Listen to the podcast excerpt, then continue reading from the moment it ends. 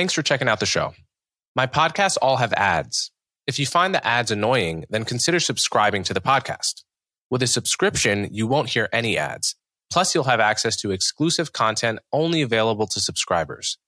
If you can't afford a subscription, please write to me at admin at colemanhughes.org with a few words explaining why you enjoy the channel and how it benefits you.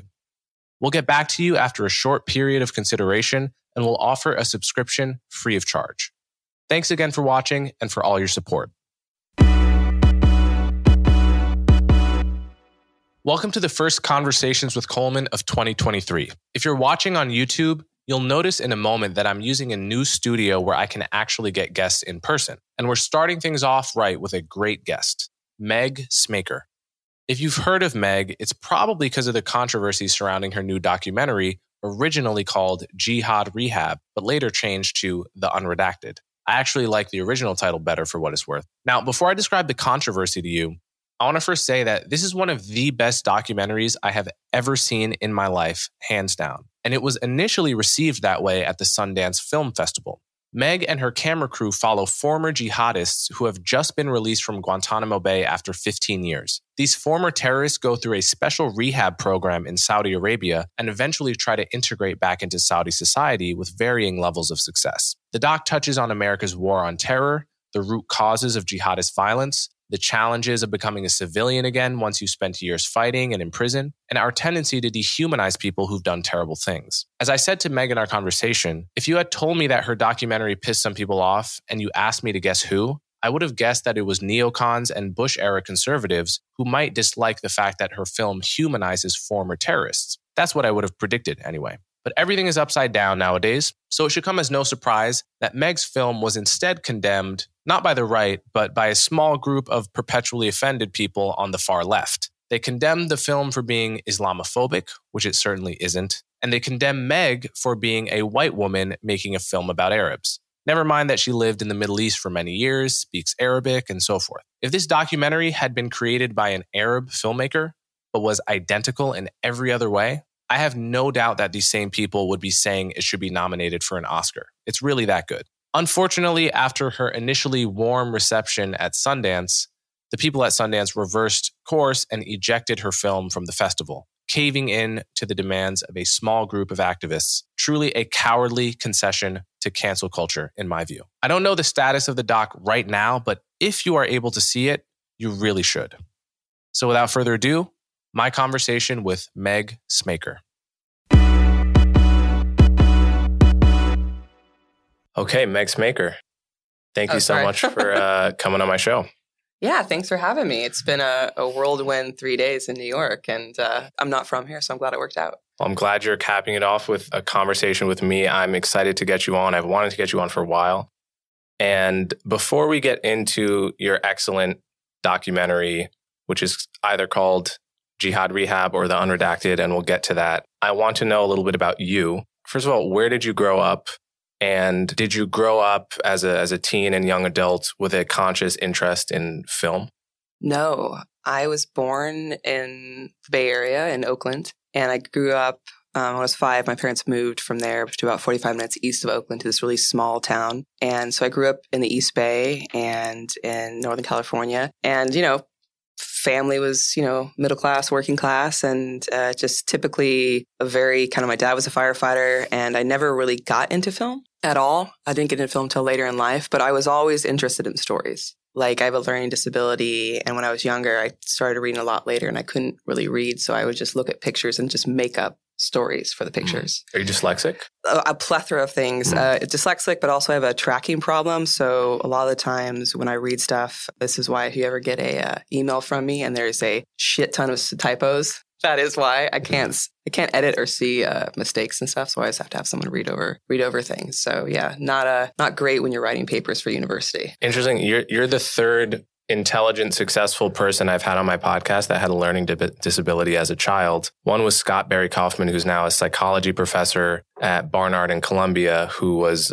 diagnosed learning disabled as a kid and wrote a whole book about it. I believe another was Ezra Klein, who had a learning dis- disability as a kid and now has gone on to be a very successful, you know, writer. And and so it's it's always interesting to me people that were that struggled with that or were Yeah. categorized that way as a kid and then ended up being very successful precisely in the kinds of domains which you think would be hampered by such a Yeah. problem. I used to hate the fact when I was definitely younger having it because, you know, what would take you an hour to read Mm. takes me four. Mm. And so, a really a funny story. It was finals week, and you have all these papers and exams that you have to do. And uh, I had this class that was on um, the Vietnam War Mm. and the history of the Vietnam War, and it was taught by this old Army Ranger, like a curmudgeon, to, to in every in every step, like a s- old spicy curmudgeon. And uh, it was like 2 a.m. and I was, you know, to finish up the paper for his class because it was due the next day. And you remember this change all button in spell check? Mm. Yeah. It's 2 a.m. and I was,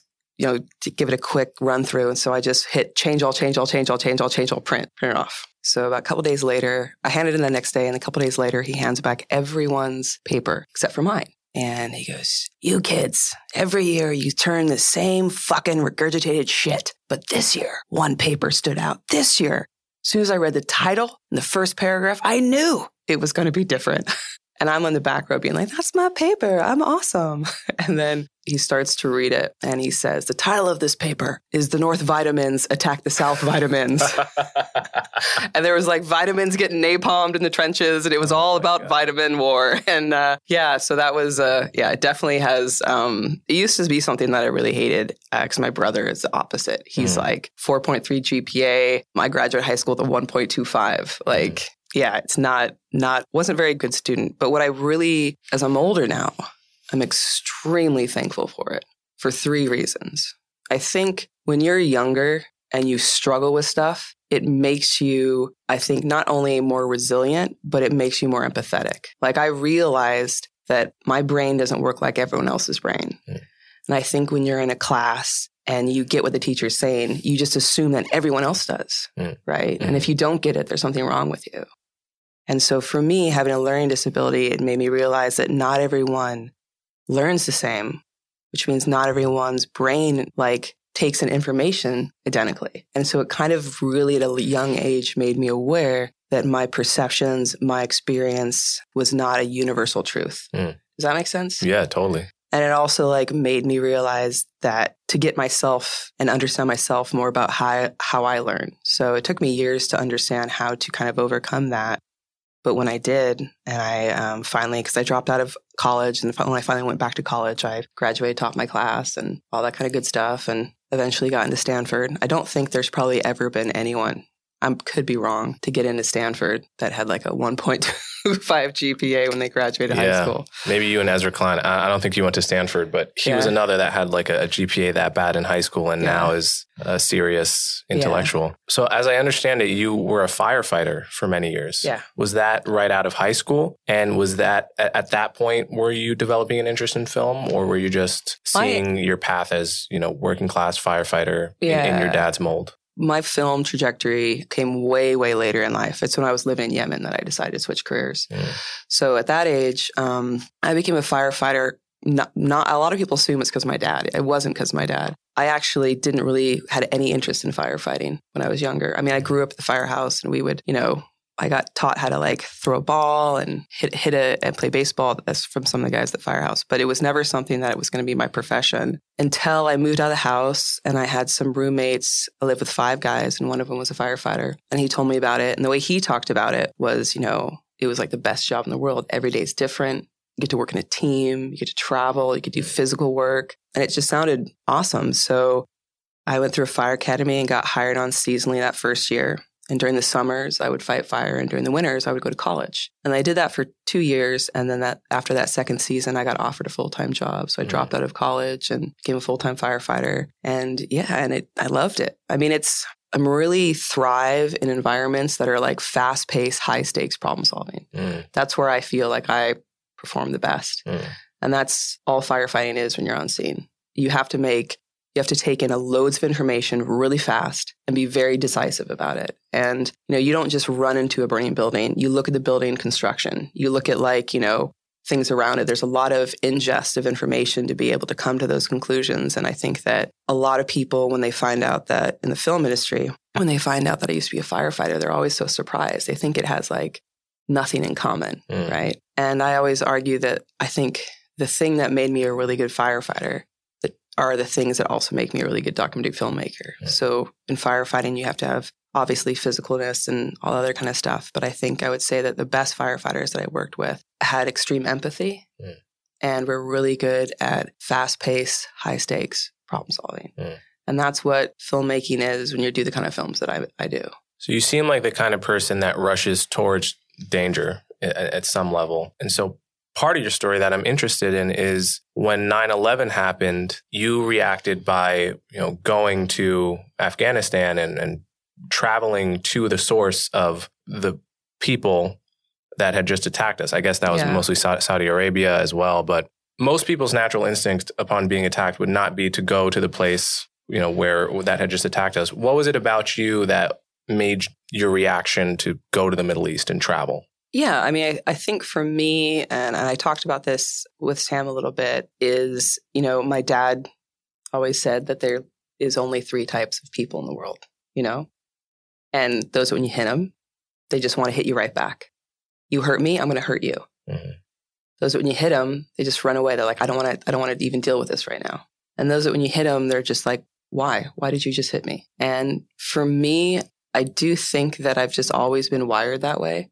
And so immediately after 9 11, I started reading a lot of books about Islam. I started reading a lot of books about the politics of the Middle East and uh, some books about Arabic and I watched the news incessantly and documentaries. And I think for me, it was seeing these sources of information completely contradicting each other. Mm. So, for example, I'd read about Islam and you know some of the rules, and and it, one book would say, in Islam, you're not allowed to kill innocent people. And then I would watch the news, and the news would say, this is a violent religion that's just bloodthirsty. Mm-hmm. And when you have no experience in the Middle East, when you don't really have at that time any Muslim friends, I had no idea how to decipher which one of these was true. And I realized after a while that each one of these inputs of information, be it t- like the news or, or books, was was information through someone else's filter. And in order for me to like really understand, I had to remove that filter. And so that's why a little bit over six months after 9 11, I went to Afghanistan to try to find those answers for myself. And I think that experience just really humbled me. And I mean, I wasn't like you when I was in my early 20s. I was definitely like a know-it-all. Like, like I had a very strong worldview, mm. and that just put it in check. And I think that were you going over there with the intention to film people or just to meet people? No, I, I was. And then, and I was. Home? Yeah, I wasn't even in the film industry then. Uh, I went over there because I had questions, and the questions weren't being answered in mainstream media. And so, were you just going up to people on the street and saying, "Hey," or like? I literally your... hitchhiked across the border from Pakistan to Afghanistan and just talked to people along the way, stayed with different families. A family took me in, and then anytime I went to a different town, they're like, "Oh, I have a cousin there. You should stay with him." And mm. literally, there was just one extended family that I would just mm-hmm. they would like just put me up in every place that I went because they mm-hmm. had cousins everywhere. And so, which is pretty common over there. And, and so the first trip, because I've been back since then, but that first trip, it was, I just stayed with local Afghan families. And one of the really, one of the things that I remember most vividly and the thing that really kind of stuck with me was I went to a town that was near a place called Mazar Sharif. And so it was a small village. And I stayed with a family there that were, uh, I think, uncles of the people that I met when I when I uh, in Kabul. And they didn't speak any English, and I didn't speak any Pashtun or Dari, but I have amazing Pictionary and charade skills. uh, and so we got along great. And it was like the second or third day I was there. It's a small town, so everyone knew everyone and we went to the market. And about three or four days before I arrived, there had been a huge bomb that had been dropped on the neighborhood, and it just kind of completely obliterated a house on the lower end of the block and killed everyone, the whole entire family. And it was a it's a small village. It was really really devastating. And you know to to just emphasize that anymore, here's a country and a people who are at that very moment being bombed by my country mm-hmm. and my government, but have offered to take me in and feed me and clothe me and treat me as one, one of their own. I don't know if that same thing would have happened in the United States had the roles been reversed. Yeah. And one day we were walking in the market and there was a guy in the market. I was with the grandfather house and, this, and the, the grandson. And there was a guy across in the market who started yelling at me. And I didn't know what he was saying, but I could tell that he wasn't happy that I was there. So the grandfather just ran up to him, picked him up by the scruff of the neck, yelled something to him in, uh, I think, Pashtun Dari. I'm trying to remember what language. And um, the, the, other man walked over and said, you know, sorry in, in Pashtun and then welcome to Afghanistan in English. And that was it. Mm. And like, I'm sure these men knew each other for decades. Mm-hmm. And, but he defended me to this man. And I think that that one instance alone made me realize that my understanding of the world was very skewed and that the things that I had been told and the filter that I had built up after watching all these news programs were wasn't the whole story and it was a very inaccurate picture. Yeah. I'm, not, I'm, not, sure. I'm rambling on. Just no. I mean, I, I mean, it makes sense. I think you know. I was recently talking to someone who just moved to America and was talking about the misimpression they got about Americans from watching news about Americans. Where like yeah. they thought all of us, everyone owns guns and love, yeah. loves violence. And it's just very easy to get a caricature of a people just by watching the news or by just looking at the impression you get. And when you get there, you, you almost always realize how diverse societies are in terms of there are different factions that believe different things and, and so forth. I want to get into uh, your. Well, your, to, to that point, yeah, I want to yeah. add to that real quick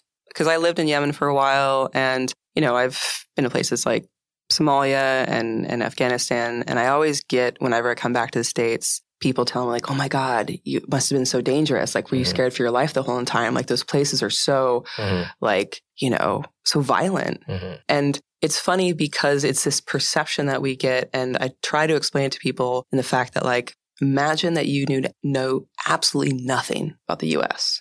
You didn't know where it was on a map. You'd never seen any American films. Didn't even know who the president was. The only thing you knew about America is what you read the New York Times about the rapes, the muggings, the robberies, the killings, school shootings. You would think that the States was like Mad Max on crack. Right. And you're like, I, am never going to go there. It's so dangerous. Right. And that's kind of how most of these countries are portrayed, where there are things that happen, but those that are like violent and, and, and it does happen here. We have school shootings and, and things like that, but it's not the 100% of the reality all the time. And I think because of how our news media is set up, the the nuance, the complexity is lost. And I think it's like very sensationalistic stories is kind of all that we hear about. I would also be afraid of being an outsider who doesn't speak the language. Yeah. And that for me would connect to my fears of the violence. Or like if I if I knew something about the society, if I spoke the language, I would trust my ability to navigate safely.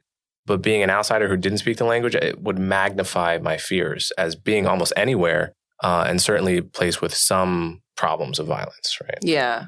Well, I mean, I think it was funny. So I had my parents come visit me when I was in Yemen, and they'd never been there. And in mm-hmm. Yemen, especially in, in, in Sana'a, anyone who belongs to like any kind of clan or whatnot, they'll they'll wear uh, an AK forty seven. Mm-hmm. Like so, so, there's a lot of people just walking around the streets in the capital with just an AK forty seven slung over their shoulder. Mm-hmm. And if you're not familiar with that, like when my dad came, he was really alarmed. He's like, "Oh my god, this is like a violent country. Everyone's carrying around the AK forty seven." I was like, "Dad, it's not really like seen as something to like we're going to use this every day. It's more of a mm. status symbol. It's like mm. I belong to a clan. Mm-hmm. I, be- I have people, and so I, I said it's kind of like if you're in New York and you're like you're like sporting a Prada purse. Mm-hmm. It's like a status symbol. Like I'm a successful businesswoman. Like I can yeah. have this thing.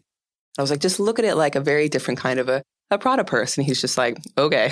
well, it's interesting. It's all about context, right? Like Israel is like that. Like you will see so many soldiers in, yeah. in that case walking around the street with AK 47s and you don't feel unsafe because you know the context yeah. in which and and there it, it, it's a status thing as well but you know that they're soldiers you know that it's part of a community yeah. and, and, you know i've talked to people a little bit from a different age now in parts of america where everyone grew up bringing a rifle to school yeah you know and they didn't get in fights all the time they weren't yeah.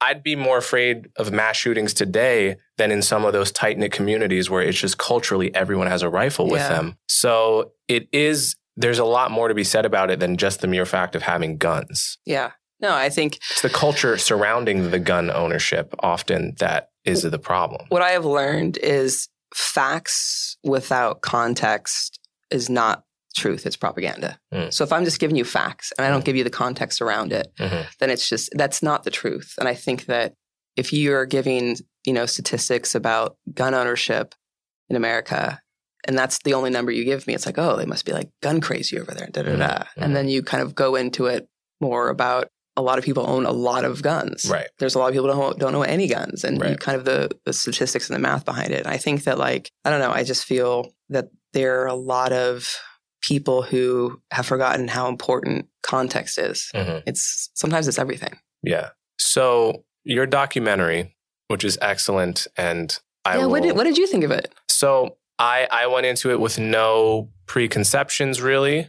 30 or 40 minutes into the documentary.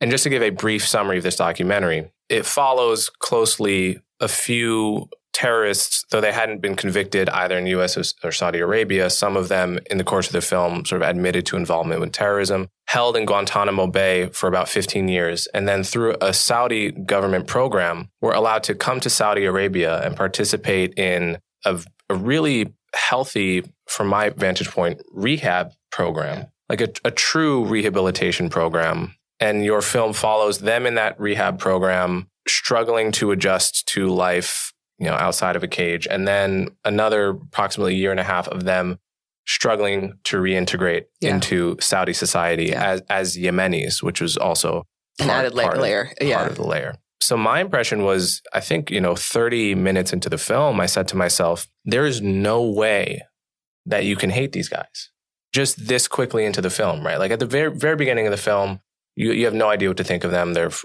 from another culture. They've probably killed people, maybe many people, maybe many innocent people. And yet 30, 45 minutes into the film, I can see, I can see myself in this person, right? Yeah. I can see how a psychologically normal person, given the right life experiences and the wrong, well, really the wrong life experiences could go down this path. Yeah. So that was my impression of the film. It was clearly a humanizing portrait of these people without without whitewashing anything that they had done. Yeah. So, you know, to me as a consumer of documentary, that is often what I like most is is when, you know, just simply by showing someone, simply by asking them the right question, getting them talking, you recast your previously held notions about a person or about a topic.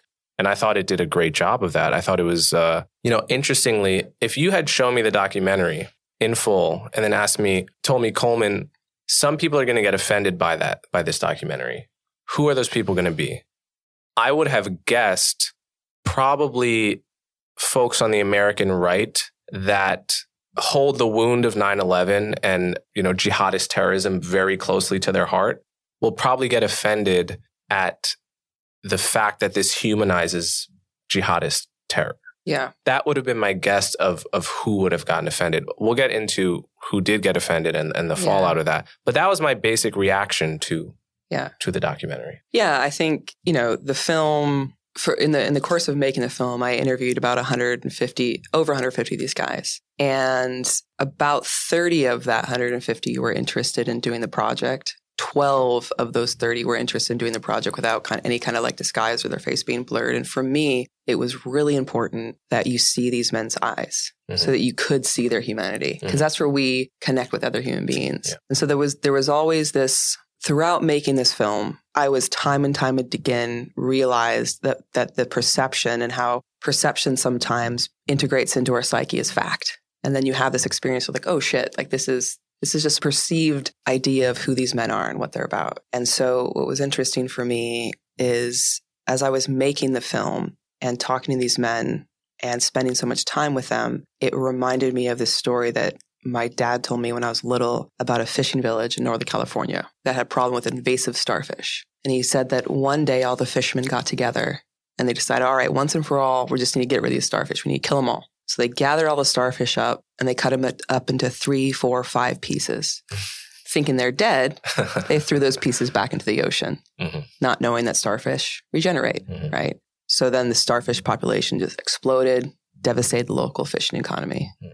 The moral of the story being when you try to fix a problem you do not understand, you typically made it worse. Mhm. Now, the day after 9 11, most experts put the number of Al Qaeda members around 400. Before the pandemic, those same experts put the number of Al Qaeda around 100,000, Mm. give or take, Mm. including affiliate groups. So basically, the US has been starfishing the shit out of the Middle East for the past two Mm. decades because we do not understand these men. We do not understand what actually motivates them. We do not understand who they are as people. And there's a an expert in this field called Ali Soufan, and he has for years been saying that. He's like, you cannot fix a problem when you do not understand these men. And we do not understand these men. And so for me, the film just seeks to understand who these men are on, on a human level, right? And let them tell their own stories and hear their perspective and just give a space for that.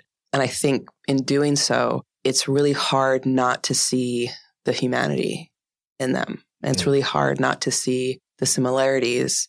And I think what was a big surprise for me in terms of audience was that a large portion of the, of the vet community who saw the film were really impacted by it in a very positive way, which I didn't see coming. I had a lot of vets reach out and say that they found the film healing. They say that they found the film to be something that like was kind of a missing piece of their Mhm. experience over there that filled in a lot of blanks for them. And I had, you know, a lot of guys, you know, had a very similar sentiment. And like, so for example, one guy wrote me and he said, you know, I would never admit this to anyone publicly, but I miss war. Mm.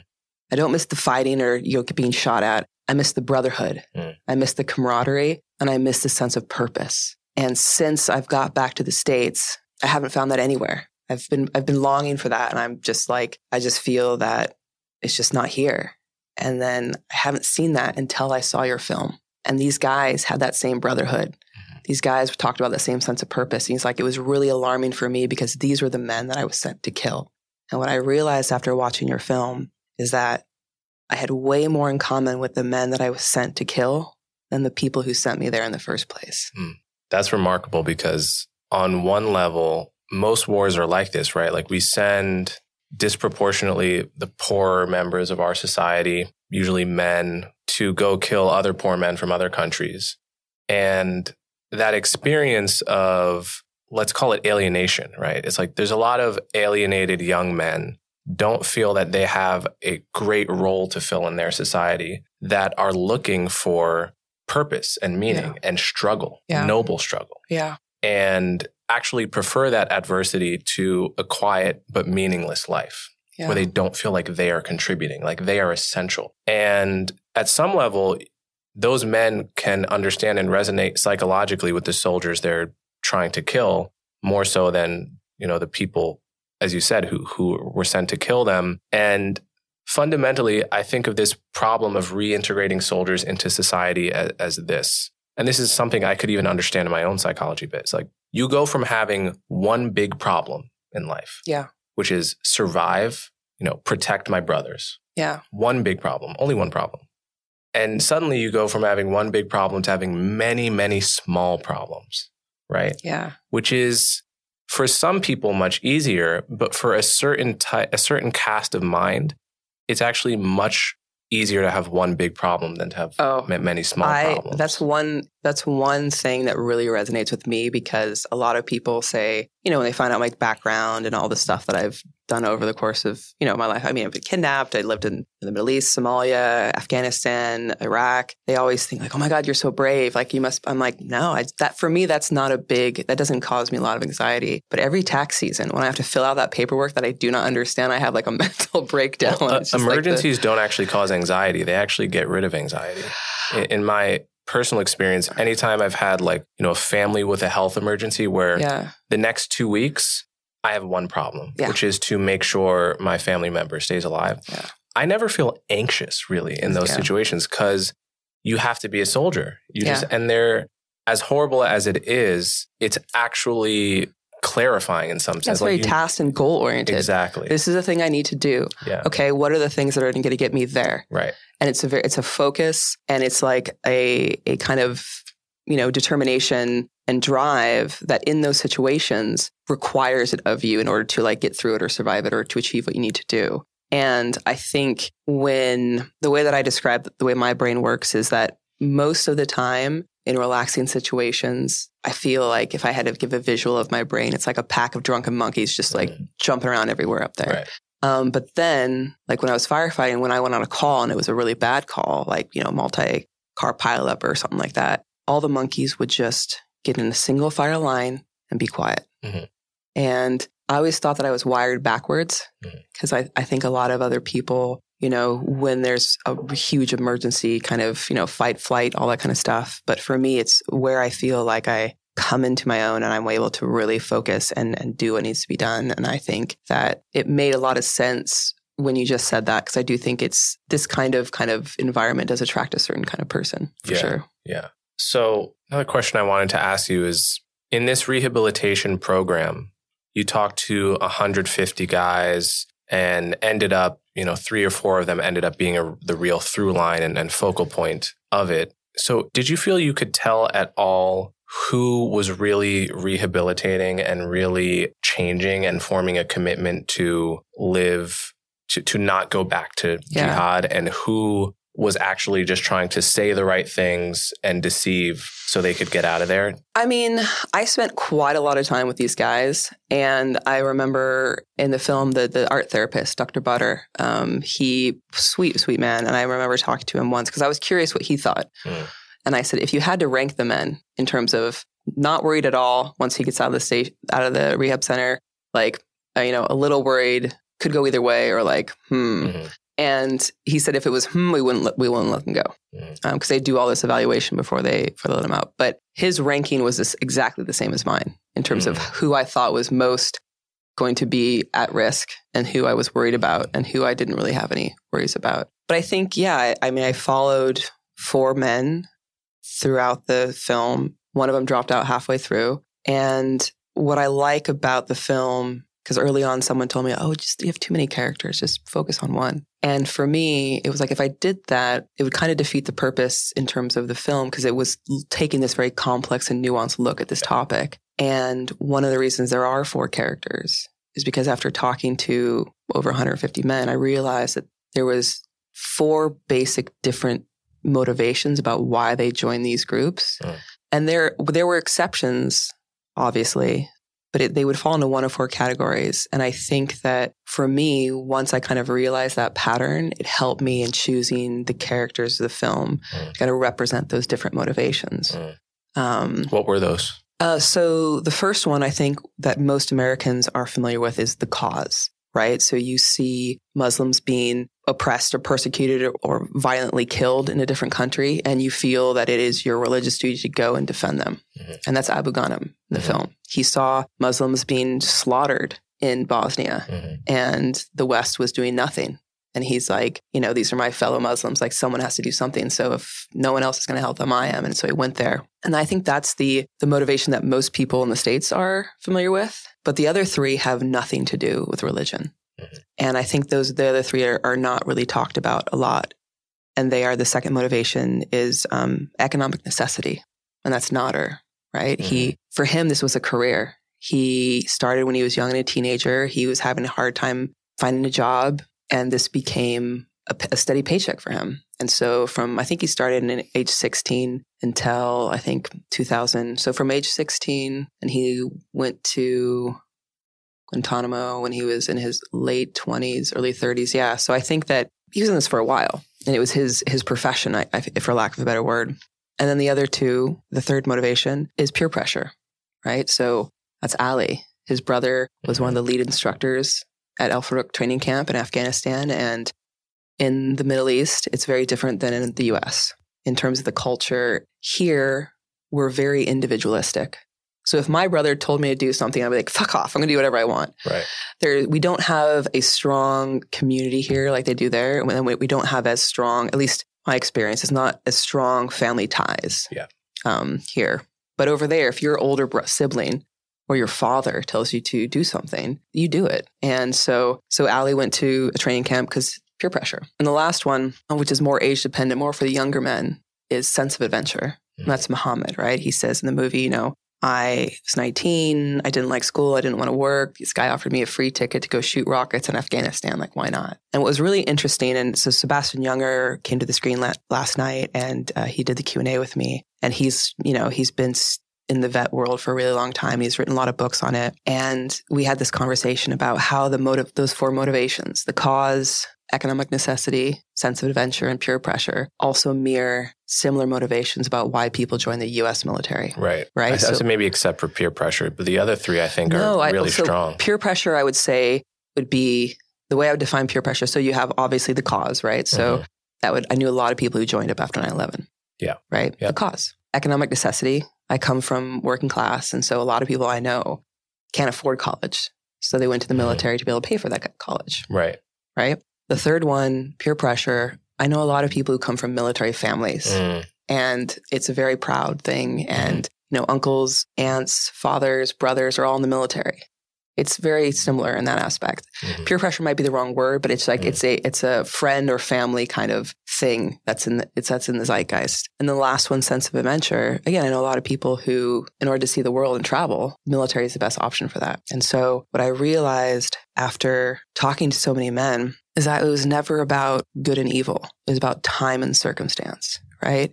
So, for example, when I was in Yemen, it like last night was really interesting. After the screening, I went to a, a deli and it was owned by a Yemeni man. And I, I started talking to him. All the best delis in, in Harlem and New York in general are generally owned by Yemenis. It, it's yeah. It I was, lived in Harlem for four years, and I think ninety percent of the yeah. best delis were owned by Yemenis, yeah. which yeah. is an interesting story. I'd love to see an article explaining that history. Well, I think it's really interesting. I went in and I heard the the it was on and I, the radio was on and it was it was Arabic, so I was just kind of eavesdropping on it. And then I heard Ali Abdullah Saleh, and it, that was the president of Yemen when I was mm. there. And I was like, wait a minute. And then I started really listening and I looked at the guy and I, in Arabic, I was like, are you from Yemen? He's like, yeah. Like, you know, how did, how did you know? I'm like, I used to live in, so we just started talking and he was telling me, you know, that the place that he's from in Yemen hasn't had electricity for the last eight years.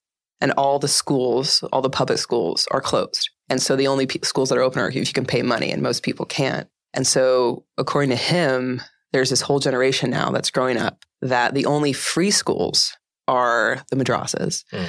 And a lot of people either aren't sending their kid to school or sending them there. And so imagine being this in this time and circumstances where you aren't getting education. There's like a lot of things going on in your country that is just tumultuous. And compare that upbringing to when I was there, when you had public schools and you had you know other options and i think things have changed so much in yemen to where when we're talking about time and circumstance it's not just being in a country or religion, it's like, when are you in that space? Mm-hmm. And how are you operating in that space? And how is that affecting your decision making, the filter that you which you see the world, and in, in essence, your your life trajectory? Yeah. So yeah, I mean, I feel like I think again, context, context, context, mm. context. Yeah. yeah. So as a documentary filmmaker, there is this perpetual problem or challenge you have where on the one hand, at some level you have to befriend your subjects. You have to you can't have an antagonistic relation with relationship with them at the very least. There has to be some camaraderie and eventually maybe some warmth even to keep it going. On the other hand, you may have to show things about them that they don't want the world to see. Yeah. So there's there's one scene where the documentary where uh, one of the subjects is starting to smoke a hookah, yeah. which obviously I don't think is a big deal, and I've done yeah. many times. Yeah. But for him, he doesn't want his, his dad. Fa- he doesn't he want his, dad, specifically to see that, which is so relatable. Yeah, yeah. It's right? like it's like when you're in high school and you go smoke a cigarette out exactly. in the garage, hoping I don't want my mom to see that, even though I don't actually think it's a big deal.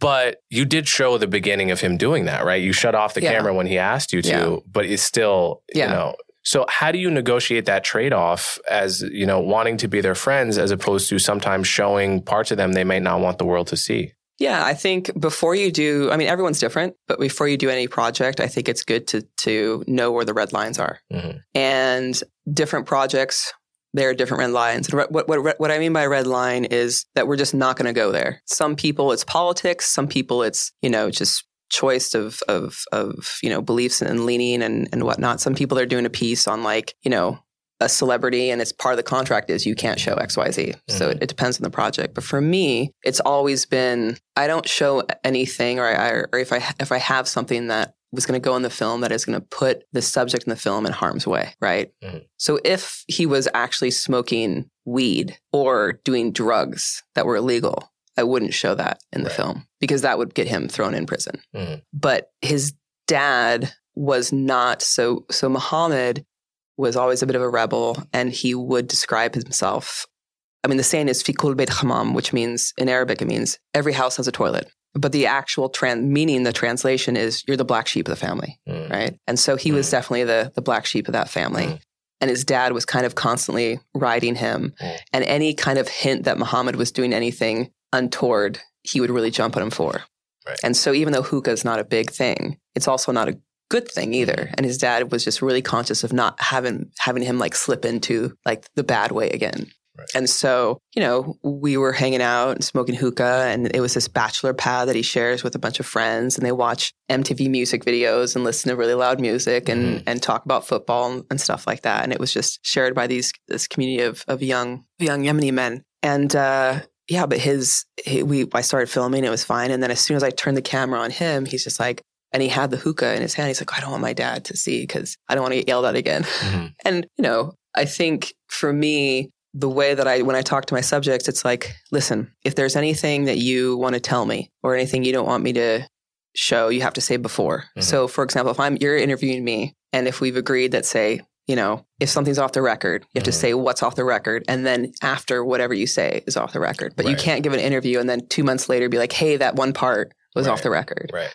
So I says, as long as you tell me beforehand, it won't go in the film. But if you tell me like five months later, then that's just not how this works. Right. And I'm always very clear about that because I think it's good that everyone is on the same page and they know, you know, how a documentary is made and how you're making it. And so, for example, with these men, I have a, a policy that I never meet subjects with a camera. I always meet them first without a camera. It's just mm-hmm. me and them talking. Mm-hmm.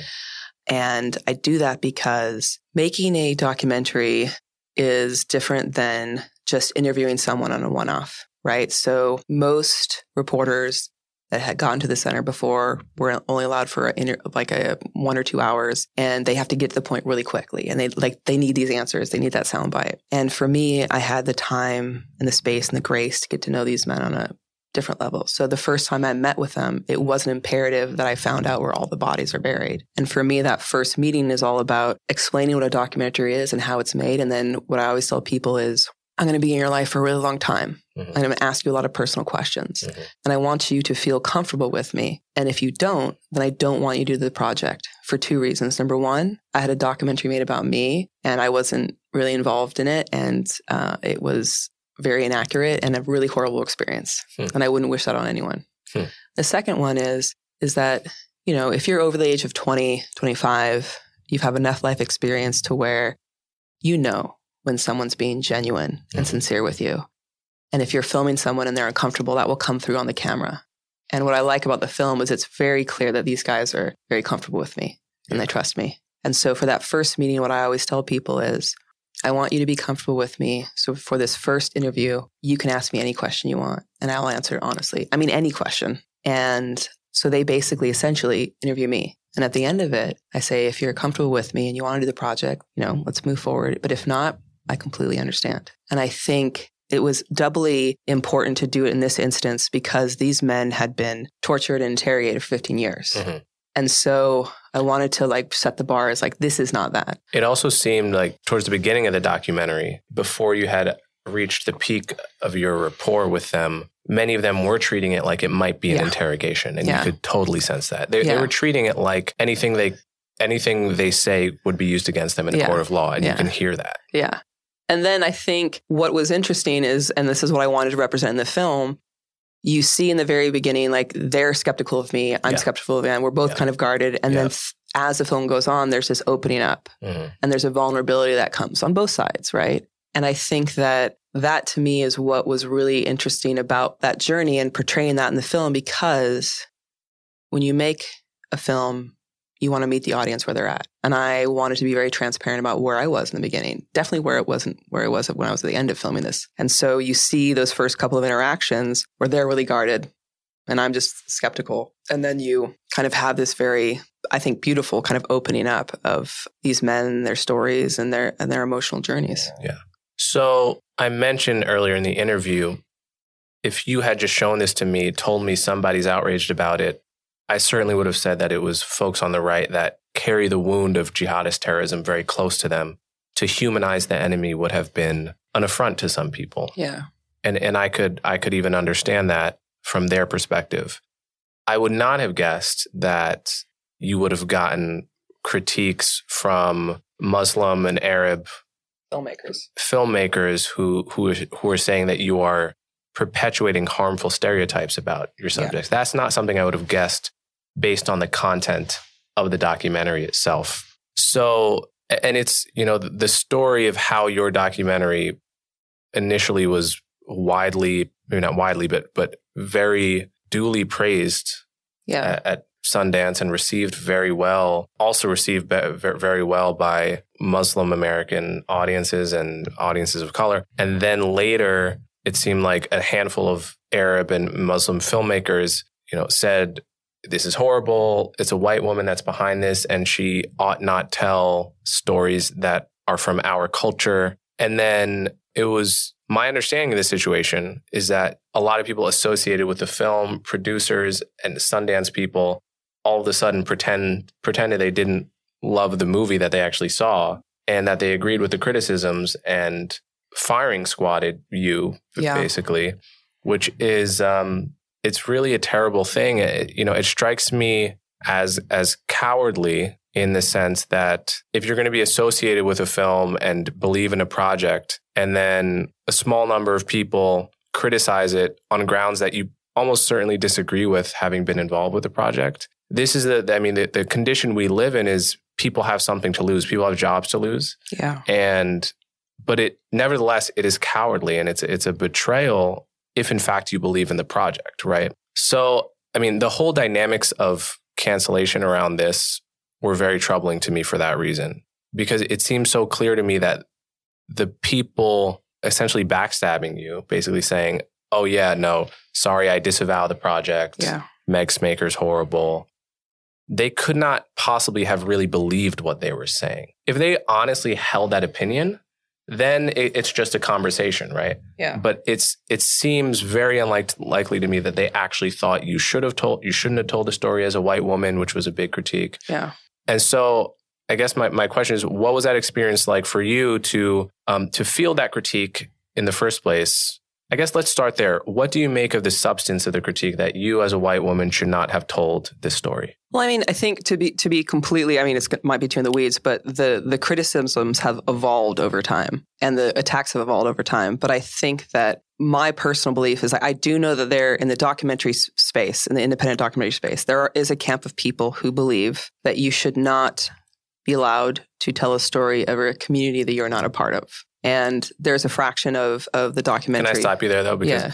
I actually think, to be more specific, it's that white people should not tell because like this this critique would never be leveled at someone like Deeyah Khan for doing her great documentary, The White Right. Right. Yeah. I don't remember anyone saying as an Afghani Pakistani, well, she's from the Netherlands, I think, but that's her heritage. She she doesn't get to tell a story about the white right. It's actually only yeah specifically white people are not supposed to tell. It's funny you mention that because yeah. I'm just going to tell a little anecdote here. Um, I have a I had a friend, no, no longer friends after all this, but I had a friend who uh, was a documentary filmmaker, and there was a Tiger Woods documentary that was made by this gentleman called very talented filmmaker Matthew Heineman, and he'd make previous documentaries. Is, um, is, this the big one that was on HBO like yeah, a year ago? Yeah, yeah, I saw that. And so, um, yeah, HBO had hired him, and uh, there was this filmmaker that I knew that was going on social media and just slamming him, mm-hmm. just really attacking him about like, you know, like he shouldn't be directing this. He's white. They should have got a black director to do this. This is like ridiculous, you know, blah, blah, blah. And then,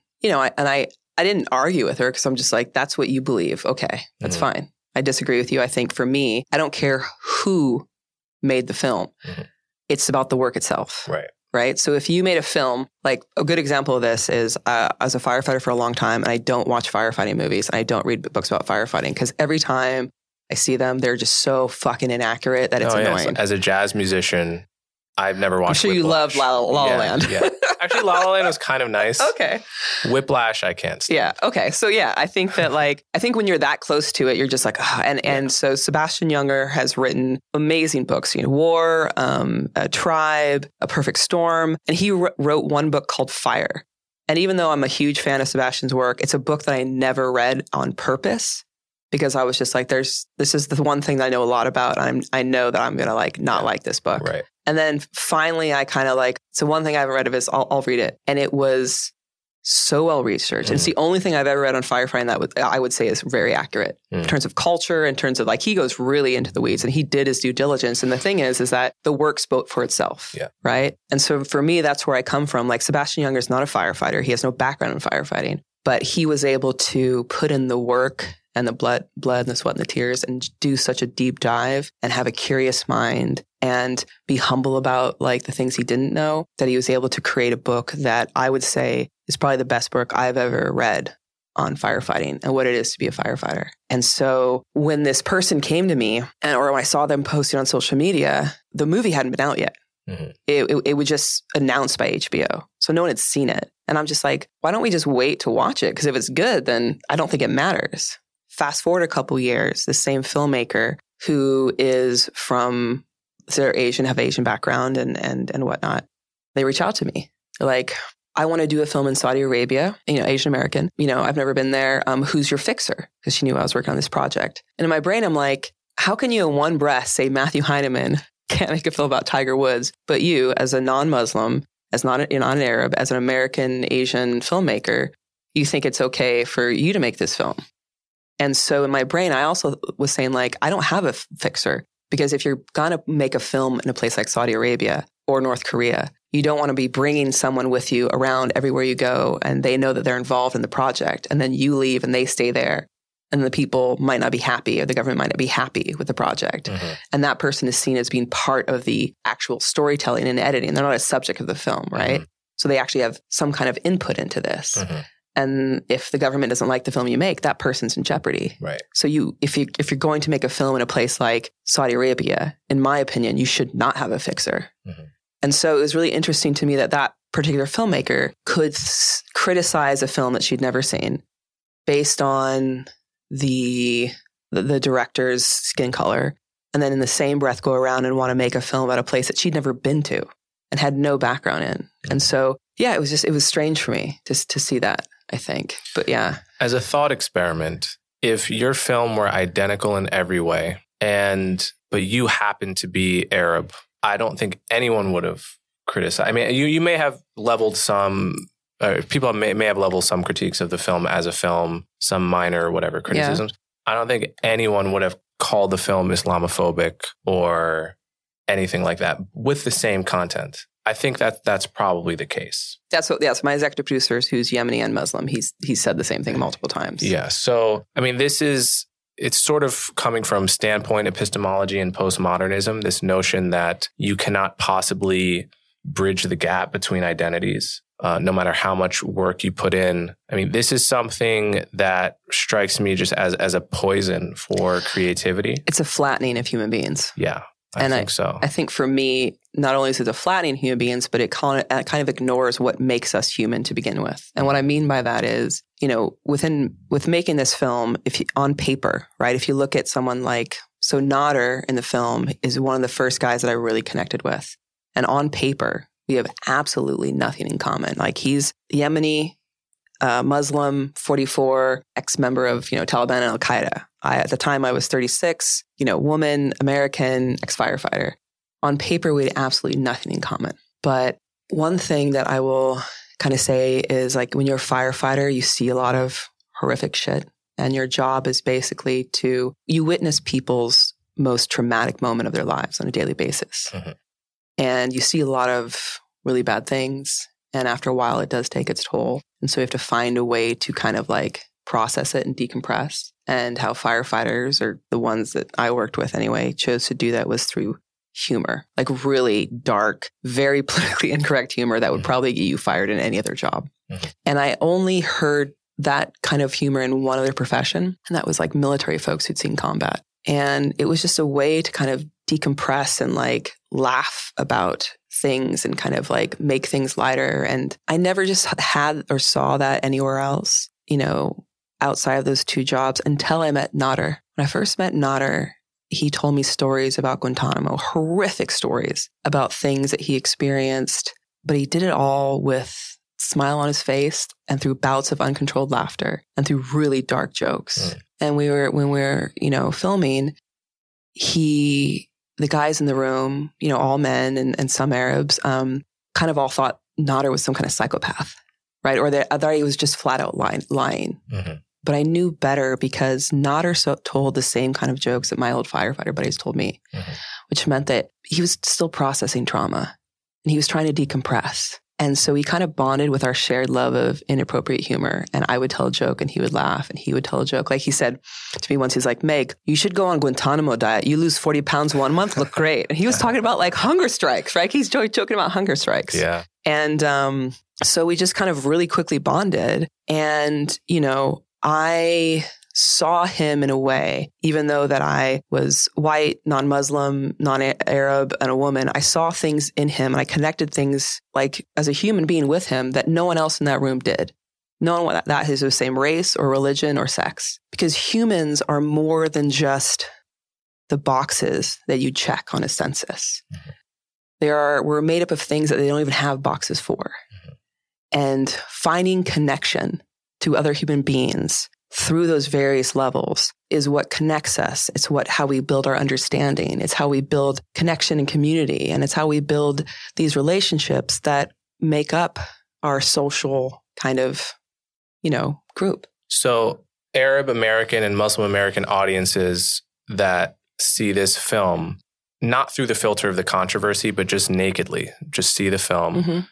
are uh, largely enjoyed it. Yes. Right. Yeah. And and so the the small minority of filmmakers and I think it's relevant that they were filmmakers that I think it's relevant to say that when the attack started, it was the day after the announcement, which is before anyone had seen the film. so the motives of that small minority the heckler's veto so to speak that strikes me as interesting because it, it's something I've seen a lot in my life so to make an analogy when I was at Columbia they assign way too much reading every week Yeah. they assign more like reading Stanford, yes. for you it would have Yeah. been really hell on earth Yeah. for me it was it was bad Yeah.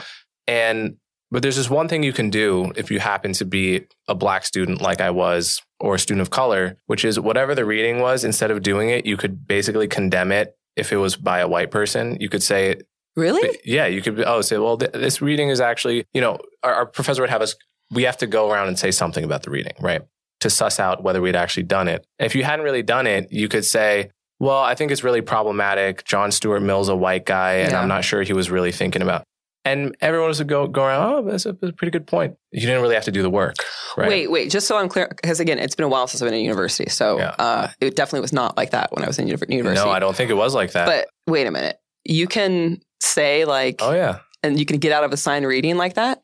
you could i mean so so you would have to go around and say something intelligent about what we were supposed to read Yeah. right? every class Yeah.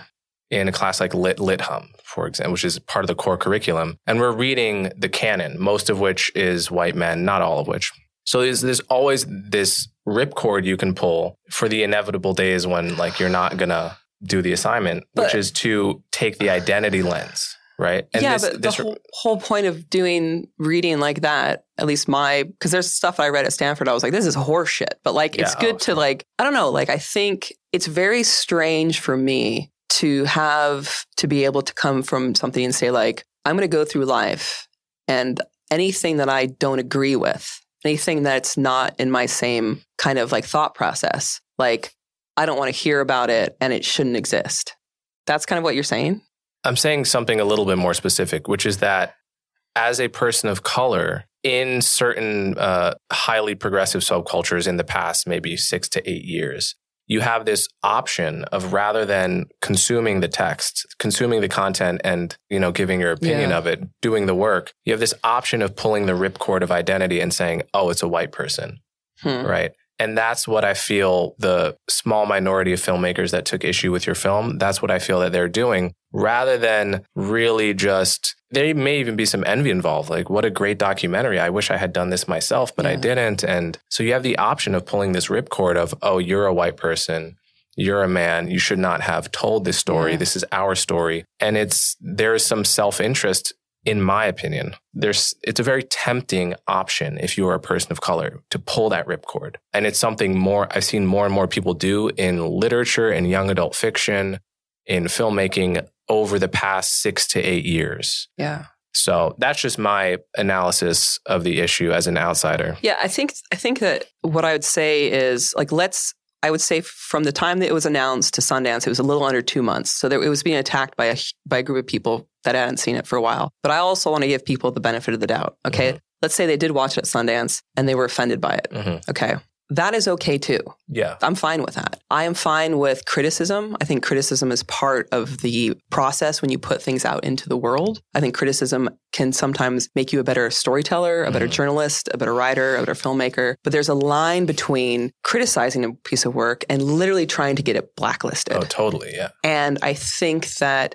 for me, like I told you, I'd been kidnapped. And when I came back um, after that, uh, like a, within. I don't think you mentioned it. Oh, you, didn't, you oh. didn't mention this. I had heard about this, yeah. but I did. I do want to.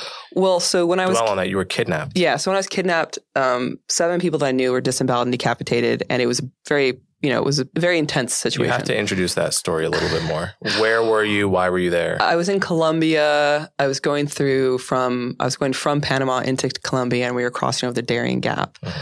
But the, what I wanted to say to your point was when I got back to the States, I think, I don't know how long after I was back here, I went to go to the movie theater and I saw a Bruce Willis movie. I think it was called Tears of the Sun or Under the Sun. Anyway, it's a, it's a, there's a rebel group that's going into villages just slaughtering people, like mm-hmm. cutting off women's breasts and things like that. And I saw that film and it was, it was really hard for me.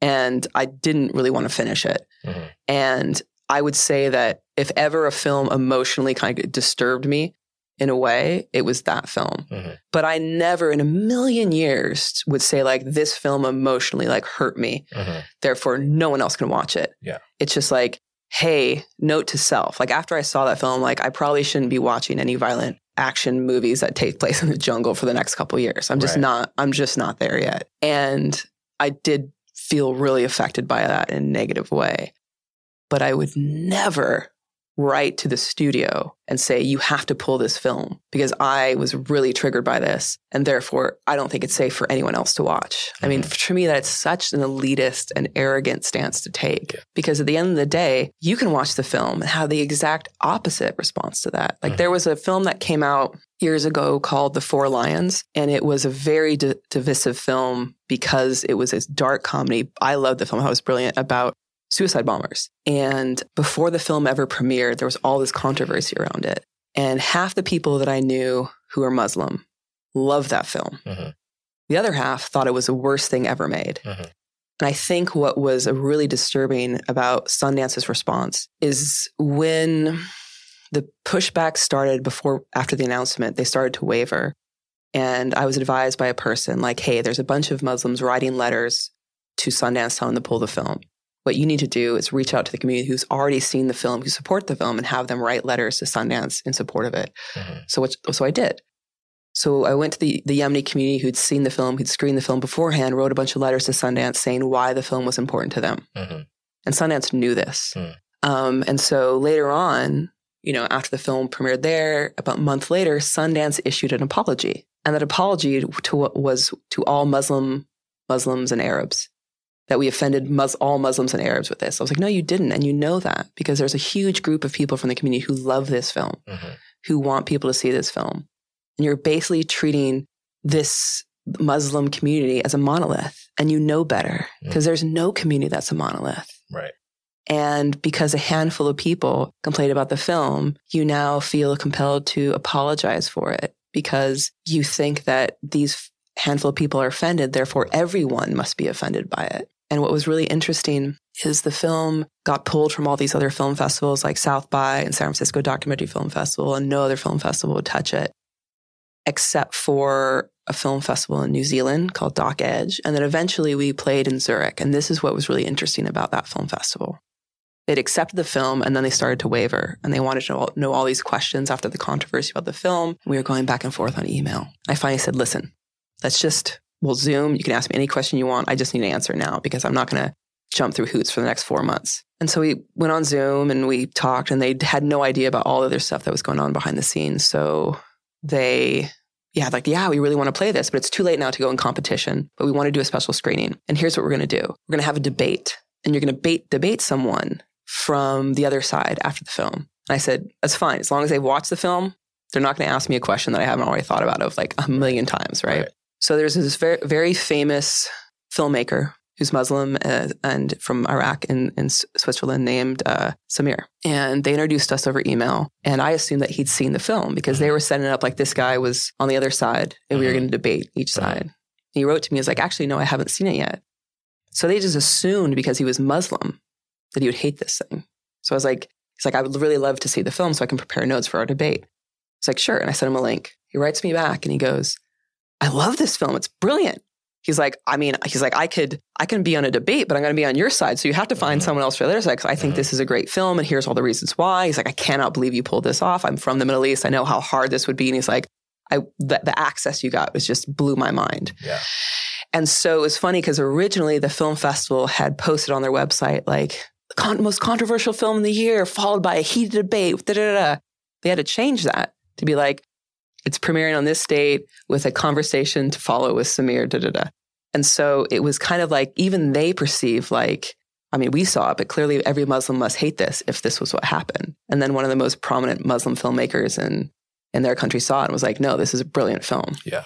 It was really interesting to me to have people watch the film and with their own eyes say, yeah, I really love it. But clearly some people must hate it because of all the controversy around it. Saying like, if there's smoke, there should be fire. But sometimes as a firefighter, especially as a wildfire, where there's sometimes the smoke isn't the smoke. It's just morning fog and you think mm-hmm. there's you think there's smoke, you know, over the ridge, but it's just just morning fog. And I think that for me, what was really frustrating is like so a friend of mine who's in the Yemeni community, he knows about the film, was basically saying that this film was really important for them, for their people. Mm. Because we hear about Ukraine, we hear about how we doing on time. Close to uh, yeah, just yeah. a couple more minutes. Yeah. Uh, we hear about Ukraine, we hear about Syria, but we don't really hear about Yemen, mm-hmm. right? In the in the media much. And your film touches on the things that are not being talked about, mm-hmm. right? So that's Yemenis being thrown in mass in Guantanamo, the carpet bombing of Yemen, mm-hmm. all these things. And what was really frustrating for some of the people who worked on the film from the community was they'd put all this time, effort, and energy in creating this thing that we were supposed to be bring up some issues that we weren't talking about. And instead of talking about what, what's in the film itself, we wound up talking about who made it and basically, the analogy was it's like we spent all this time, effort, and energy to create a rally to raise awareness for breast cancer.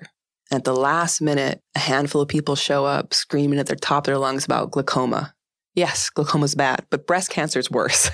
and this is not the glaucoma rally. This is a breast cancer rally. And what my executive producer, who's Yemeni, said, he said, you know, you know, I was born in Yemen, raised there in the Middle East, everyone treats Yemen like it's the Mexico of the Middle East. Right. Right. We're all labor. We're not educated. Da, da, da. We just, and everyone looks down. All our neighbors look down at us and they ignore us. And, you know, he moved to the States and now he's a very successful businessman. He, he said, you know, I thought I left that all behind. And then this film that I was really proud to be a part of comes out. And again, my people's stories are ignored for in his words, more like elite Muslims and their agenda. And he was really frustrated at that. And I can't blame him. And, and I felt really bad because there was a lot of people behind this film from the community that was really wanting to have these discussions. And that just never happened. Yeah. But yeah, we don't have a lot of time. I, I well, need to. Yeah. Thank you for doing this. I had, I had a great time. Before I let you go, yeah, I want to make sure nothing in this conversation exhausted or is a substitute for actually watching the thing. So, how can people support yeah. the documentary? Can, can they see it now? And if not, how can they support the eventuality of seeing it? Yeah. So we, like right after, so the New York Times was the first one. Actually, that's not true. Lorraine Ali, the LA Times was the first one to drop the story, but it was, a, it was dropped as a story um, on the New York Times. And after that happened, a bunch of people reached out to me and they're like, we want to help you. Do you have a GoFundMe? I'm like, I don't, but maybe I should. And I mm-hmm. started a GoFundMe page and raised about $3,000. And then I went on the Sam Harris podcast. Mm-hmm and it just blew up. Nice. And now it's like at over $700,000. People listen to that podcast and were really compelled. And because of that, and that's the whole reason why I'm here. So they gave all this money to help me self distribute the film. So right now we're in New York because um, I took some of that money and I paid to screen it in New York and um, fly out here and do a Q&A with Sebastian Junger. And we're doing that um, right now because the film, when it premiered at Sundance, like the, the people that I was talking to, sales agents, PR people, they're like, this is going to be an Oscar film. Mm-hmm. This is going to be a front running Oscar contender. That's what I would have guessed if I had seen it. Yeah, in it, that they're like context. they're like this Totally. film stays with you. And I would have said this might be an Oscar contender, and it's going to piss off some people on the right. That's Yeah. what I would have said.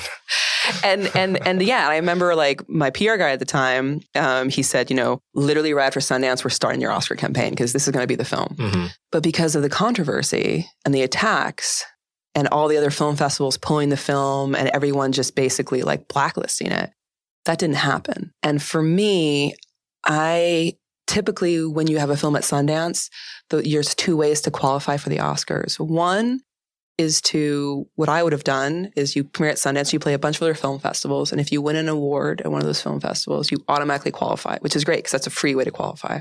The other way is you have to four wall the film, which costs money because to rent a theater and all that kind of stuff. And so because I hate rewarding bad behavior, I was like, fuck it. I know we're probably not going to get like get an Oscar, but I want to Oscar quali- qualify this anyway because it would have been. And so, you know, uh, fair, fair. Yeah. So Fair in the Arts has been just amazing and really supportive. And they hosted a screening of the film in LA in July. And that's where I met Barry. And, and that's how Sam heard about the film. Mm. And they also helped me with the screenings to Oscar qualify it in Glendale.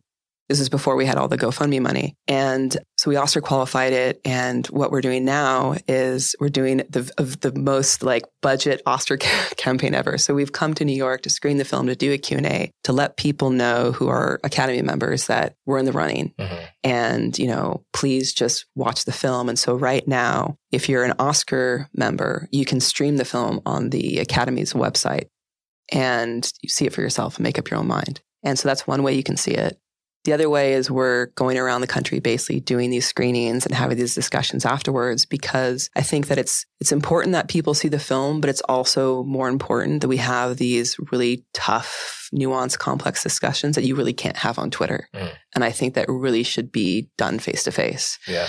And so right now, um, the way that our industry works, it's very insular. And I was hoping that when the New York Times piece dropped, that there would be some buyers that read that and be like, hey, like let's give this film a second shot. Mhm. Let's take a second look at this. And then the New York Times piece dropped, the Sebastian Junger piece dropped, Graeme Wood of the Atlantic dropped a piece, all in huge support of the film. And then I went on Sam Harris. And we had a GoFundMe just blow up. So there's Yeah. clearly an audience for this film No doubt. No doubt. but crickets from buyers. And I was talking to a friend of mine, and they basically said the only way you're going to be able to turn this around and get distribution is if some big entity in the industry cancels out what Sundance did. Mm. So by Sundance apologizing for this film twice, it basically put it in a coffin and my career.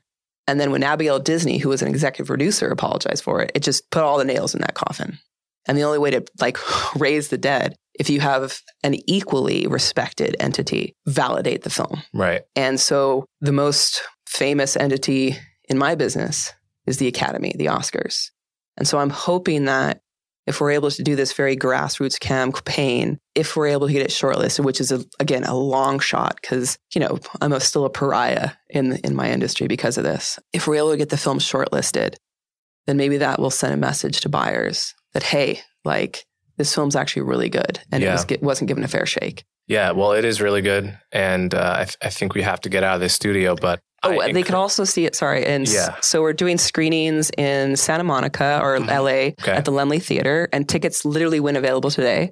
So if you want to buy tickets to that, it's a week long run. Where it's going to be in um, LA from the 9th to the 15th of December, and we're also having screenings on the 13th in uh, Malibu and again in I think in Beverly Hills, I think, and then we're going to go to Alabama and other places like that excellent. big people, big number of people from Alabama and Texas reached out wanting to see the film. So, Right.